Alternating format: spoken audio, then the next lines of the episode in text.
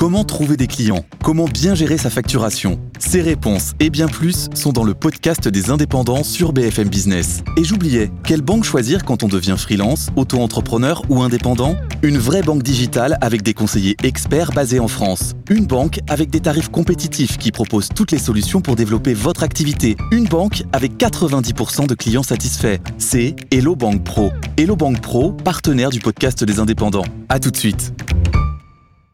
Mathieu Croissando, le, le Premier ministre, est donc dans les allées du, du salon. D'ailleurs, il y était déjà hier soir, avant-hier soir, Dimanche avant-hier soir. soir tard. Euh, visite à risque? Ah bah, elle va être intéressante cette visite. Euh, D'abord parce qu'elle va permettre de mesurer l'accueil qui est réservé au Premier ministre et du coup de jouer la comparaison. Euh, pour l'instant, l'effet de contraste avec euh, Emmanuel Macron est saisissant. hein. On a, il est arrivé un peu après 7 heures, le Premier ministre. On n'a pas entendu de sifflet. Euh, il n'y a pas eu de. On a eu des discussions plutôt détendues. Ils ont partagé euh, un, un verre de lait. Bref, rien à voir avec les scènes de bousculade, les CRS, les Macron d'émission qu'on a entendu euh, samedi. Ça va donc être intéressant de le suivre toute la journée. Pour Gabriel Attal, c'est quand même à double tranchant parce que c'est dangereux pour un Premier ministre d'être plus populaire que son président. Du coup, euh, Gabriel Attal, ce matin, en sur RTL, a expliqué que le problème n'était pas Emmanuel Macron, mais il a une idée du coupable des, de- des événements de samedi. Regardez. Ce qu'on a vu samedi, ça n'est pas ça. Ce qu'on a vu samedi, c'est certains qui instrumentalisent cette, co- cette colère euh, pour euh, semer une forme de chaos. Le Rassemblement national et Marine Le Pen, premier chef, ce sont les passagers clandestins de cette crise agricole.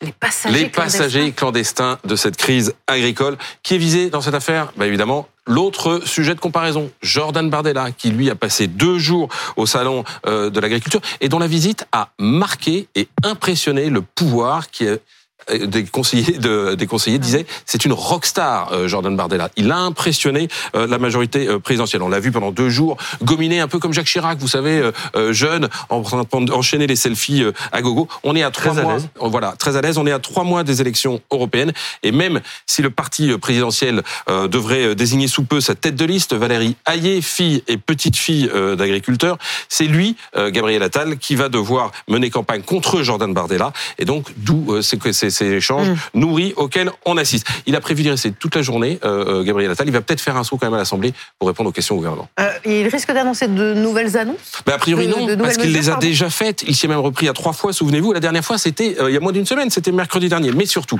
je ne sais pas si vous avez remarqué, le dossier, il est, il est géré où désormais?